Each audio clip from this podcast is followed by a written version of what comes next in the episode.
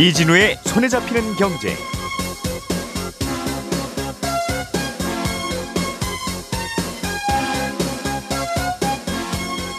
청취자 여러분 안녕하세요. 오늘 하루 이진우 기자를 대신해서 진행을 맡은 MBC 아나운서 참여연입니다.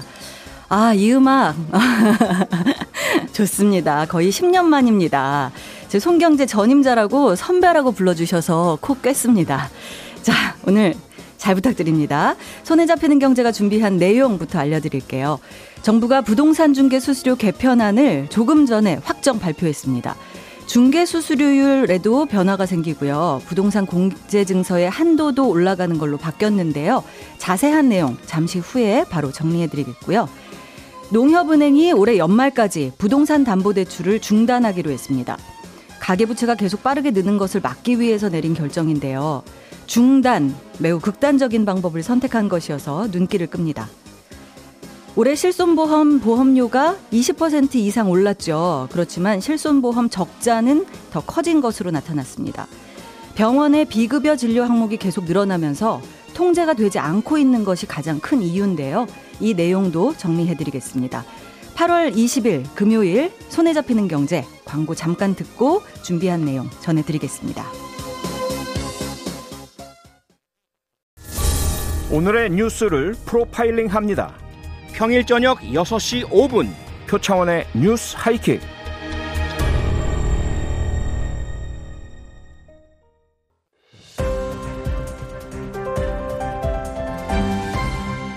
이진우의 손에 잡히는 경제. 네. 안승찬 경제 전문 기자님, 김현우 행복자산관리연구소장님, 손에 잡히는 경제 박세훈 작가와 함께 주요 경제 뉴스들 정리하겠습니다. 세 분 안녕하세요. 안녕하세요. 오, 여기 아주 분위기 좋아요. 오늘 더욱 활기차네요. 그런 거죠. 아, 제가 세 분 방송하는 거 잘 듣고 있고요. 오늘 잘 부탁드린다는 의미로 자그마한 뇌물 커피를 쐈는데 어떠세요? 너무 맛있습니다. 아, 이런 것들이 좀 분위기를 나긋나긋하게 만들지 않을까 하는 마음으로. 어, 다른 진행자 이런 거 안 사오시던데. 아, 그런 거죠. 아, 제가 오랜만에 오면서 되게 김승현 님이 반가워요. 오랜만이네요. 참여연 아나운서님 이러셨는데, 어, 저 진짜 11년 만에 왔거든요. 그렇죠. 절 기억하시다니 이게 야, 웬일이에요. 굉장히 오래 들으신 거네요. 어, 그리고 육현정 님은 아, 혹시 기자님 혹시 휴가세요? 아픈 건 아니시죠? 그랬는데 음. 아, 편찮으신 거 아니에요. 네, 예, 예, 아닙니다. 자, 그러면은 달려볼까요? 네. 예. 박세훈 작가님, 네. 부동산 중개 수수료 개편안을 확정 발표했네요. 네, 정부가 확정 발표했습니다. 이거 원래 사실은 오늘 다른 거 하려고 어제 오후에 계속. 취재하고 준비를 했었는데 네. 아침에 출근하는 길에 확정 발표됐다라는 기사가 떠서 네. 부랴부랴 아이템을 바꿨습니다. 보통 이거. 이렇게 아침에 속보나는 거 별로 없잖아요. 거의 없습니다. 네. 사실은 한 12시에 나- 아니면 전날 한 6시쯤에 나오든지 아니면 다음날 한 12시쯤 나오든지 하는데 음. 네. 아침 7시 반쯤에 기사 나오는 건 굉장히 드문 일입니다. 네, 그럼 어떻게 바뀌어요? 어, 일단 거래 건수랑 비중이 증가한 6억 원 이상 매매 그리고 3억 원 이상 임대차 요율을 인하하는 게 내용이 골자예요. 네. 어, 한 가지 유의해야 될 건 개편되는 거는 지금이랑 마찬가지로 고정 요율이 아닙니다. 네. 대부분 그냥 그 중개소 가면은 몇 퍼센트 이렇게 써 있기 때문에 이게 고정이라고 생각하시는 분들 계신데 네. 그건 상한 요율이에요. 음. 거기까지 그 밑에서 협의를 하라라는 거거든요. 그렇죠. 이번에 개편되는 것도 마찬가지로 어, 가장 높은 어, 요율만 써놨고 밑으로는 협의를 하라는 겁니다. 네, 네. 어, 5천만 원 미만 에서 2억 원까지는 거의 동일합니다. 네. 아, 6억 원까지도 지금이랑 거의 동일합니다. 근데 6억 원 이상 구간부터 요율 체계가 달라지는데 네. 요거 숫자로 불러들어도 분명 기회 잘안 들어오실 거예요. 그러니까 내리는 거죠, 일단은. 네, 거의 내리는 걸로 보면 됩니다. 네. 상한 요율 내린다라고 보시면 되고 6억에서 9억 원 구간의 요율은 0.5%에서 0.4%로 0.1% 포인트 낮아지고요. 네. 지금은 9억 원 이상은 모두 0.9%가 적용되고 그 이내에서 협의인데 음. 앞으로는 9억에서 12억 원은 0.5%, 음. 12억에서 15억 원은 0.6%, 네. 15억 원 이상은 0.7%의 요율이 적용이 설정이 됩니다. 네. 지난번에 저희가 이 얘기하면서 한번 지적했던 게 있었어요. 음. 왜 아파트 가격이 올라가면 올라갈수록 요율은 낮아져야 되는 게 맞는데 음. 중간 가격까지는 요율이 내려가다가 특정 구간에서는 왜 요율이. 다시 올라가느냐 네, 네. 저희가 얘기를 했었어요. 네, 네. 이번에도 마찬가지입니다. 특정 구간까지는 아파트 가격이 올라갈수록 요율은 내려가는데 음. 9억 원부터는 다시 올라가요 요율이. 이 부분은 여전히 바뀌질 않았습니다. 그렇군요. 이거 언제부터 이렇게 시행하는 건가요? 이르면 10월부터는 전국에서 인하된 중개 수수료율이 동시에 적용되게끔 하겠다라는 게 국토부의 지금 발표입니다. 네. 지자체가 조례에 먼저 반영을 하면 뭐 빨리 시행이 될 수도 있는 거고. 음. 근데 이제 한 가지 달라진 점은 뭐냐면요. 그 전에는 부동산 중개 수수료를 개편하면 정부가 이렇게 개편하는 걸 발표를 하면 지자체가 조례로 다시 정했어요. 네, 네. 예전에는. 네. 근데 그러다 보니까 어, 공인중개사 협회 쪽에서 반대를 하게 되면 네. 어, 좀 굉장히 길어집니다. 음. 어, 협의를 다시 해야 되고 요율을 다시 정하고 그러다 보면은 시행되는 시기가 다르고 시도마다 시행되는 날짜도 달라졌었는데 네, 네. 이번에는 국토부가 그렇게 하지 않고 아예 시행 규칙을 어. 바꿔서 전국에 동일하게 동시에 적용되게끔 하겠다. 10월부터 네. 한달 열흘 남았는데 그렇습니다. 이렇게 추진을 하고 있습니다. 네, 공인중개사들 아우성 치시겠네요. 그렇습니다.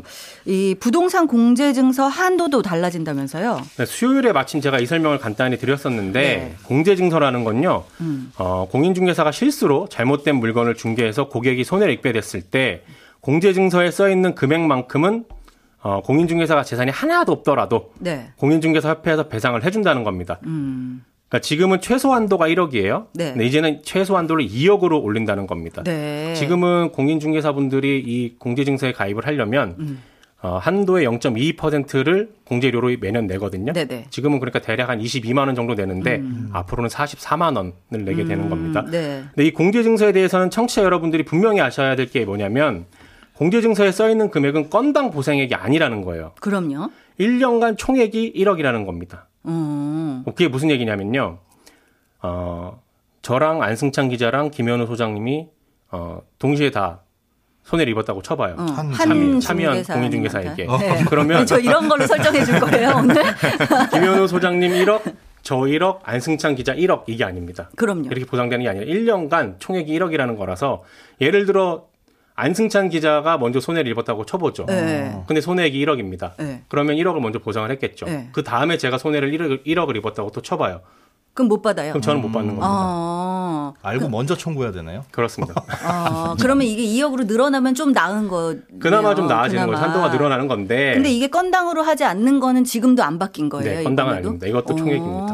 어, 이거 이거는 조금 뭐 좀 이상한 것 같긴 한데 네. 그래도 늘어난 거는 고객 입장에서는 네. 환영할 만한 일이다. 아, 그러나 그거 분명히 아셔야 되고 2억이라고 해도 네. 제 앞에 혹시 나 말고 다른 사람이 이 금액을 가져가지 않았다고 해도 2억을 다 받지 못해요. 음. 왜냐하면 이게 결국은 소송에 들어가야 되는 거거든요. 소송에 어. 들어가서 공인중개사 측의 잘못이 어느 정도가 있는지를 알아야 그 손해 만큼의 배상을 해주는데 네네. 보통은 100% 귀책으로 나오는 경우는 거의 드물어요. 그렇군요. 그렇습니다. 그렇기 때문에 100% 받는 건 아니고 아주 가끔 아주 가끔 공인중개사 분들이 이 공인중개 증서를 보여주시면서 음. 이거 보세요 1억까지는 무조건 보상이 됩니다라고 하는 경우들이 있습니다. 네네. 제가 그랬고요. 예. 근데 건당이 아니라는 점 어, 분명히 그러네요. 알고 넘어가셔야 됩니다. 그러면은 이게 궁금해요. 내가 계약을 하려는 이 공인중개사가 네. 피해 배상을 전에 한 적이 있는지 없는지가 지금 네. 되게 중요한 거잖아요. 그렇죠. 이 한도가 찼는지 안 찼는지. 그렇습니다. 그리고 이 한도가 안 찼어도 남은 배상액이 얼마인지 요게 네. 중요한 것 같은데 그렇습니다. 요거를 알아볼 수 있는 방법이 있어요, 미리? 어, 결론부터 말씀드리면 안 됩니다. 현실적으로 어? 렵습니다 뭐야? 왜냐하면 거래 계약 이후에 한참 지난 뒤에야 중개 사고가 발생한 걸 알게 되거든요. 그렇겠네요. 그렇습니다. 2년 전에 계약했던 게 2년 후에 이제 나가면서 아 그때 당시 사고가 있었구나라는 걸 알게 되는 겁니다. 네. 그렇기 때문에 올해 어떤 사고가 어떻게 발생할지를 도저히 미리 알 수가 없어요. 음, 아하. 한계가 어렵네요. 그런 한계가 있습니다. 네, 그렇군요. 이 얘기 어, 부동산 대출 얘기로 한번 이제 넘어가 보겠습니다. 안승찬 기자님, 예. 농협은행이 예. 주택 관련 대출을 전면 중단하기로 했다는 뉴스가 나왔습니다. 예. 은행이 대출을 중단? 뭐 이렇게 야, 읽게 이- 되더라고요. 이거는 짜- 짜장면 집에서 짜장면 안 판다는 얘기하고 그러니까요. 이게 무슨 셈인데. 얘기예요? 좀 설명해 주세요. 보통 이게 신용대출은 잠시 중단한 경우는 덜어 있었어요. 네. 근데 은행에서 이제 주택담보대출처럼 아주 핵심적인 사업을 아예 정- 중- 중단한다 이런 음. 네. 거 거의 전례가 없는 일이고요. 그러게요. 그래서 많이들 놀라시고 좀 이례적인 일이 일어난 건데 네. 일단 농협은행 이번에 이제 발표한 걸 보면 그러니까 24일니까 다음 주 화요일부터 11월 말까지 3개월 동안 모든 뭐 주택담보대출, 부동산 대출, 토지 대출 이런 하여튼 부동산과 관련된 대출은 전부 접겠다 이렇게 어. 발표한 거고 네. 아, 기존에 대출 받은 거 늘리거나 뭐 재약정하는 거다 이런 것도 다 금지가 됩니다. 아, 아, 그럼 부동산 관련은 아예 안 된다 이제. 안 해준다. 네. 11월 말까지 안 11월 해준다는 말까지는. 거고. 네. 예. 그럼 뭐 나는 농협은행 말고 뭐 다른 은행 가면 되겠네 이렇게 생각하시는 분도 있겠습니다만 이 농협은행이 특히 지역의 지방 지방에 이제 지점이 많은 은행이라서 그렇잖아요. 농촌 네, 지역은 다 농협이 농협은행 하나만 있는 그런 지역도 있고 네. 그래서 그런 분들은 좀 어, 불편함이 있을 수도 있을 것 같습니다. 어, 그럼 부동산 관련 다 안 빌려주면 전세 자금도 안 빌려줍니까? 전세 자금도 중단할 예정입니다. 이것도 어허. 부동산과 관련돼 있다고 해서 네. 그래서 뭐 물론 전세 대출의 경우는 이제 기존의 전세 계약이 연장되는 경우가 있잖아요. 네, 그런 그렇죠. 경우는 이제 당장 돈을 갚을 돈이 없으니까 음. 그런 거는 뭐 연장은 해준다고는 합니다만 네. 신규 전세 자- 자금 대출도 안 해준다. 어, 이거 그러니까 좀 그러니까 센것 물- 같은데요. 물론 해주는 건 있어요. 그러니까 네. 지금 지역에 계신 분들 왜 이거는 이게 농협 은행에 해당되는 거고 네. 음. 왜 단위 농협이라고 해서 농협 간판인데 앞에 지역 이름 붙은 거 있잖아요. 네네네네. 이천 무슨 농협은행 뭐 이런 식으로 거, 거기는 이제 지역 농협이라서 상호 금융이니까 음. 거기는 대출을 받을 수 있지만 그러니까 그냥 앞에 농협은행이라고 돼 있는 데는 안 네. 된다. 이렇게 기억하시면 될 것 같고 네. 이미 이제 아파트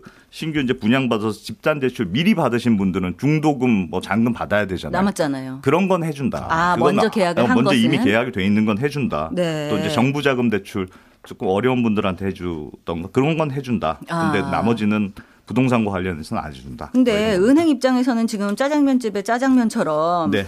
어, 대출이 진짜 가장 중요한 사업이잖아요. 그렇죠. 그런데 왜 중단하는 걸까? 농협은 사실 네. 돈도 많잖아요.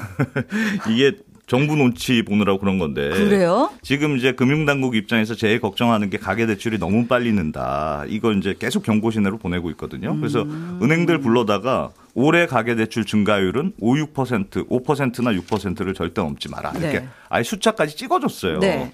근데 이제 농협의 가계 대출이 조금 빠른 편이었거든요. 음. 그러니까 7월 말까지 가계대출 증가율이 한7% 넘게 나왔으니까 네. 아 이거 정부의 가이드라인을 지금 넘었다. 네, 네. 특히 주택담보대출 증가율이 8% 넘게 지금 나온 것으로 어. 그렇게 알려져 있습니다. 네. 그래서 보통은 일반적인 경우에는 그러면 아, 그 금리를 좀 높이거나 대출 맞아요. 한도를 좀 줄이거나 해서 조금씩 줄이는 게 이제 일반적인데 음. 어, 이번에는 뭐 정부가 굉장히 강한 어, 뭐 그런 그런 규제를 하는 것 같은 분위기니까 음. 아 이- 이러다가 6% 완전 넘겠다. 그래서 네. 목표로 맞추려고 아예 그냥 우리 잠시 문 닫겠습니다 이렇게 결정한 거고 이걸 반대로 말하면 정부 눈치도 많이 본 거지만 그만큼 정부의 압력이 강했다 이렇게 볼 수도 있을 것 같아요. 어, 저는 처음에 볼 때 정부가 강하게 요구한다고 눈치를 봤다기보다는 네. 약간 배짱인가? 이런 느낌도 들었거든요. 중단 이렇게 되면은. 네, 네. 그러면은 이 농협은행 말고 다른 은행들도 대출 중단하고 그러는 거 아니에요? 파장이 있는 있을 거 파장이? 있을 것 같아요. 근데 네. 지금 하여튼 딴 다른 농협은행 외에 다른 은행들은 그나마 이렇게 가계 대출 증가율을 조금 조절한 분위기여서 당장 중단까지는 안 되겠 안 될 거다 이렇게 음. 네. 예상하는 분위기 많은데 그래도 요즘 은행 가보시면 대출 금리가 너무 높아졌다 이렇게 말씀하시는 분들 많거든요. 네. 지금 대출 한도도 막 줄이고 있고 신용 대출도 왜 정부에서 두 배 주지 말고 연봉까지만 줘라 음. 맞아요. 이렇게 지금 가이드라인 줬잖아요. 네네. 그러니까 그게 다 저- 정부 정부가 올해 가계 대출을 5% 6% 넘기지 마세요. 이렇게 이미 가이드라인 강하게 주고 있기 때문에 음. 네. 어떻게 해서든 대출을 줄이려는 분위기고 음. 그러니까 금리도 높이고 한도도 줄이고 하는 분위기가 많이 있을 것 같고요. 네. 지금 주택담보대출 이미 받으신 분들도 무슨 실거주 요건이 아닌 분들 음. 예를 들면 1주택 샀다가 또 다른 이사 가려고 다른 주택 팔았는데 그 집 팔아야 되잖아요. 네. 이거 안 팔고 있는 분들은 대출 회수해라. 음. 뭐 이런 굉장히 강한 가이드라인들이 많이 압박하는 분위기여서 네. 앞으로도 대출과 관련돼서는 굉장히 좀 분위기가 심상치는 않을 것 같고요. 어, 이거는 영향 크지 않을까요? 보통 대출 없이 집 사는 사람이 어디 있어요? 그러니까요. 이게 아무도 없지 않아요? 게다가 이번- 이번에 농협권을 봐도 신용대출보다 부동산과 관련된 대출을 조인다고 하니까 이거는 시장에 좀 시그널이 있지 않을까 생각이 됩니다. 보통 사실 신용 대출을 먼저 잡잖아요. 그, 렇죠 신용대출이 보통 그렇게 하는데 네. 이번에는 부동산 담보대출이 은행에서도 대출 비중이 더 큰 상품이거든요. 네, 그러니까. 이거는 뭔가 좀 영향력이 있을 것 같고 금융위원장 지금 지명된 고승범 후보자가 최근에 아직 위원장이 되지도 않았는데도 자료를 내서 자기가 가계대출 안정 위해서 모든 정책 수단 음. 활용하겠다 이렇게 아주 대놓고 얘기할 정도로 굉장히 정부의 압박이 강한 분위기거든요. 네. 앞으로 하여튼 대출 받으신 분들은 고민이 좀 있지 않을까 싶습니다. 그러니까 예전에 서브프라임 모기지 사태 생각하면 미국 같은 경우에 대출 네. 비율이 너무 높아서 이렇게 나라가 흔들거렸던 네. 그런 상황은 있었지만 사실 우리나라는 뭐 DSR도 그렇고 여러 가지 이 대출 규제가 지금까지 있어 왔잖아요. 네, 이미 그러니까 계획된 게 있죠. 사실 이렇게까지 쪼여야 되나 하는 마음도 들기도 하는데요. 집 이미 있는 사람들은 괜찮지만 이제 네. 집 사는 사람들은 새로 집 살려고 하는 분들은 고민이 많죠. 어, 고민 좀 많이 될것 네, 같은데요. 불안한 마음도 커질 것 같습니다. 네, 맞습니다. 자, 김현우 소장님. 예. 올해 실손보험의 보험료를 대폭 올렸는데도 네.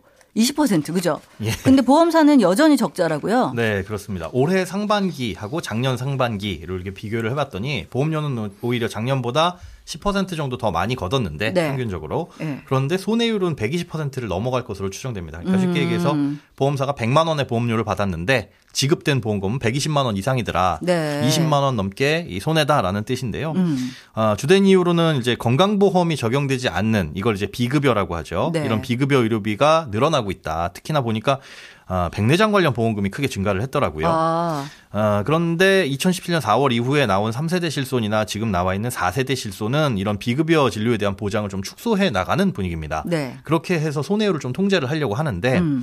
문제는 문제는 작년 말 기준에서 전체 가입자의 에, 어떤 보험을 가입했는지 바- 비중을 봤더니 80% 가까운 비율이 1, 2세대 실손을 유지를 하고 있어요. 그러니까 네네. 비급여에 대한 뭐 한도가 전혀 없는. 어, 예. 그리고 20% 정도만이 3세대 실손, 4세대 실손. 그러니까 비급여에 대한 음. 보장이 좀 줄어든 거죠. 네. 그러니까 아무리 비급여 보장을 축소하려고 한다고 해도 가입자 수가 모수가 전체적으로 적다 보니까 이게 통제를 하는 건 현실적으로 어렵습니다. 음. 또 이제 실손보험 같은 경우는 보험사가 손해 본다고 해서 보험료를 마음대로 올려받을 수 있지는 못해요. 이게 그래요. 예, 25%로 인상률을 연간 제한을 하고 있기 때문에 왜 우리는 근데 맨날 이렇게 많이 오르는 것 같지? 그렇죠. 25%도 사실 적은 게 입장에서는. 예, 네. 아니니까요. 이렇게 그 이 손해율은 마음대로 올리지는 못하는데 보험금은 자꾸 많이 나가다 보니까 지금 이 1, 2세대 실손 가입자들의 비중이 자연스럽게 줄어들거나 음. 아니면 의료 현장에서 비급여 진료가 줄어들지 않는 이상은 음. 오늘과 같은 뉴스를 아마 계속 접하게 되실 겁니다. 네, 네. 보험사는 계속 적자다. 그러면 이제 보험사가 할 수 있는 일은 지금처럼 4세대 실손 안 판다는 보험사들 많이 나타났잖아요. 네, 네, 네. 실손을 안 팔려고 한다거나 음. 아니면 다른 보험에서 조금 더 마진을 많이 남기려고 한다거나 음. 이렇게 되겠죠. 그리고 우리가 기존 실손보험 가입자들은 나이가 들면 들수록 보험료는 계속 올라갈 수밖에 는 없어서 네. 부담 이 될 수밖에 없고요. 음. 그럼 우리가 알아둬야 될 건 뭐냐 하면 네. 언젠가는 나이가 들었을 때 보험료가 생각보다 많이 올라가서 이제 실손보험이라는 건 내가 보장받는 기간 동안 계속 내야 돼요. 80세면 80세, 뭐 100세면 100세. 네. 음. 그럼 소득이 끊어진 그때 가서도 음. 이 보험료를 낼 수 있는 여력이 안 되기 때문에 보험을 해지하거나 네. 아니면 어, 지금 나와 있는 안 좋더라도 싼 실손으로 갈아탈 가능성은 누구에게든 열려 있다. 음. 그렇게 생각을 해 두셔야 되니까 네. 어차피 노후 시점에 그때 가서 갈아탈 거라고 한다면 지금 어, 나는 병원도 별로 안 다니고 보험금도 타본 적이 없어. 맞아요. 근데 보험료는 비싸. 이런 분들은 나중에 갈아탈 거 지금 갈아타는 것도 좀 깊게 고민을 해보시는 것도 어, 가치는 있는 고민이라고 생각이 됩니다. 아, 그래요? 저는 예. 이제 보험료 생각하면 갈아타면 보험료가 올라가는 걸로 아, 생각하거든요. 근데 실손보험은 아니라는 예, 거죠. 일반적인 보험은 그렇게 되는데 네. 실손보험은 과거에 비해서 이 비급여 보장에 대한 이 음. 내용이 축소가 됐기 때문에 네. 보험료는 과거 거보다 쌉니다. 지금 예, 같은 나이라고. 보험료는 싼데 과거께 보장을 잘 해주니까. 그렇죠. 그렇지. 네. 그래서 보면은 막 자기 부담금 이런 거 옛날 거는 없었는데 지금 맞습니다. 막 생기 고 이러잖아요. 근데 저는 이게 좀 불만이 있어요. 예. 실손보험은 국민건강보험이 커버해주는 그 급여 예. 그거를 아닌 비급여가 생겼을 때 그렇죠. 이거를 내가 하려고 커버하려고 드는 거잖아요. 맞습니다. 그게, 그게- 보험이라는 거고. 그게 보험 주목점이죠. 그게 그 말이잖아요. 근데 이걸 갖다가 자꾸 이런 식으로 우리 적자야 이러면서 음. 보험사에서 이렇게 얘기를 하면은 보험사 저 무슨 돈으로 올리는 거야? 사업비는 뭐야? 막 이런 마음 들거든요. 근데 네. 이런 마음 있으신 청취자 계신 것 같아요. 실손보험 관련해서 질문 하셨는데요. 네. 서희영 님이 실손보험 계약할 때 30년 납 100세 보장 이렇게 써 있어서 네. 30년만 내면 되는 줄 알았더니 그게 아니라고 합니다. 왜 그런 건가요? 이렇게 예. 질문 주셨는데 아마 왜 이분은 실손보험을? 단독으로 가입한 게 아니라 다른 보험에 특이하게 형태로 패키지 형태로 가입을 하셨던 것 같아요. 네. 아, 보험은 우리가 주계약이 있고 특이약이라는 게 있는데 주계약이 이 보험의 기본 기능입니다. 네. 그런데 이 보험 증서나 이런 것들을 보면 이 기본 계약, 그러니까 주계약 기준으로 무언가가 명시가 돼 있어요. 네. 그 주계약이 뭐 상해 사망이든 그냥 일반 사망이든지 간에 30년 내고 100세까지 보장해 드립니다라고 한다면 30년 나 100세 만기 이렇게 써 있을 겁니다. 음. 네네. 음. 근데 이건 주계약을 기준으로만 써 있어요. 그리고 특약에 대해서는 각 특약별로 명시가 되어 있습니다. 네. 그러니까 그 특약에 따른 이 실손 같은 경우에는 100세까지 보장은 해주지만 앞서 말씀드린 것처럼 100세까지 내야 되는 거거든요. 네. 그러니까 아무리 보험 증서에 30년 나 100세 만기라고 써 있어도 그건 주계약에 대한 부분이고 이분은 아마 이 실손 특약에 대해서는 음, 그런 부분에 대해서 자세히 살펴보지 못하셨거나 아니면 설명을 못 들어서 아, 오해가 있으셨던 것. 같은데 모든 실손은 보장을 받는 기간 내내 납입을 하셔야 된다. 그렇군요. 됩니다. 타구현 님은 두 가지 질문 주셨는데요. 네. 1세대 실손 가입했는데 초기에는 보험금 잘 주더니 네. 언제부턴가 본인 부담 상한액이라는 걸 차감하고 보험금을 줍니다. 네. 원래 이런 건가요? 그리고 보험금을 많이 받으면 보험사가 일방적으로 보험을 해지할 수도 있나요? 라는 질문이에요. 답 네. 좀 주시죠. 네, 두 번째 질문부터 답을 드리자면 보험금 네. 아무리 많이 받는다고 해도 보험사가 일방적으로 보험을 해지할 수는 없습니다. 그럼 안 되죠. 예, 보험료만 꼬박꼬박 잘 내시면 되고요. 음. 자, 첫 번째 질문을 답을 드리기 위해선 본인 부담 상한제를 간단하게 설명을 드려야 네, 되는데 헷갈려요. 이게 자기 부담금하고 좀 헷갈려요. 예, 예. 이거는 건강보험 공단에서 주는 혜택이에요. 네. 그러니까 건강보험이 적용되는 급여에 대해서는 연간 일정액을 초과해서 병원비를 지출하면 음. 소득이 아무리 많더라도 아무리 부자라고 하더라도 음. 연간 최대 금액까지만 내고 나머지는 환급을 해줍니다. 네, 1년에 의료비로 쓸 수 있는 돈을 이제 해줬다는 거죠. 그렇죠. 네. 그게 이 소득에 따라서 최소 81만 원에서 최대 584만 원인데 음. 즉 아무리 부자라고 해도 어, 건강보험 적용되는 건 연간 584만 원까지만 내면 네. 1천만 원을 냈든 2천만 원을 냈든 초과분은. 예, 네. 다음 이듬해 8월 정도에 돌려줍니다. 네. 그런데 2009년 10월 이후에 가입한 실손은 이걸 보장하지 않겠다라고 약관에 명시가 되어 있어요. 음. 물론 이것도 현재 분쟁의 소지가 있기는 하지만 이건 좀 복잡한 내용에서 나중에 다루기로 하고요. 네네. 보험금은 그래서 그 전까지 가입한 2009년 9월 이전에 가입한 실손은 뭐 지급을 해야 됩니다. 그렇겠죠. 근데 이분 같은 경우에도 지급을 하다가 어느 순간부터 보험사가 지급을 안 해주기 시작했다라는 건데 음. 현장에서도 이런 거 겪으신 청취자분들이 많이 계실 것 같아요. 네네. 그런데 이건 받으실 수 있고 받으셔야만 됩니다. 어떻게 받으면 돼요? 어, 일단 보험사에서 안 주는 이유가 네. 금감원에서 2010년에 분쟁조정 결정서 내용을 좀 들먹이고 또 음. 이득금지 원칙 이게 상법상 이렇게 돼 있다 이렇게 어려운 내용을 어, 뭐 법을 텐데 들이대면서 못 드려요. 이렇게 보험사에서는 얘기를 할 텐데. 그렇죠. 그런데 네. 2017년 1월 10일에 인천지방법원 판례가 있습니다. 네. 지급을 해줘야 된다. 음. 내용을 요약하자면 본인 부담 상한제를 통한 환급금은 실손보험 지급 대상인 요양급여가 아니다. 음. 특수한 형태의 별도의 보험급여다라고 네. 명시를 해서 지급을 하라고 판단이 됐어요. 네. 그러니까 이걸 모르고 그냥 계시면 아, 보험사에서 이런 이런 저런 거 뭐 법적인 내용 들먹이면서 안 준다는데요 하고 넘어갈 수가 있는데 네. 받으시려면 금감원에 민, 이 민원을 제기하시되 음. 인터넷에서 검색을 해보시면 비슷한 유사 사례가 있습니다. 네. 음, 그러니까 그런 거 참고하셔서 제기를 하시고 금감원에서 아, 민원 이제 취하해주면 보험금 드리겠습니다라고 보험사에서 얘기를 하더라도 음. 취하 안 해도 받을 수 있는 거니까 어. 굳이 예, 민원을 취할 필요까지는 없으십니다. 네, 알겠습니다. 달렸습니다. 자, 세 분 고맙습니다. 네, 김현우 소장님, 박세훈 작가님, 안승찬 기자님, 고맙습니다. 자, 잠시 후에 11시 5분에 이어지는 손경제 플러스에서는 주식 시장 상황 보고요. 또 9시에 테슬라 AI데이 행사 여는데 그 얘기도 해보겠습니다. 그때 오겠습니다. 참여연이었습니다. 들어주신 여러분 고맙습니다.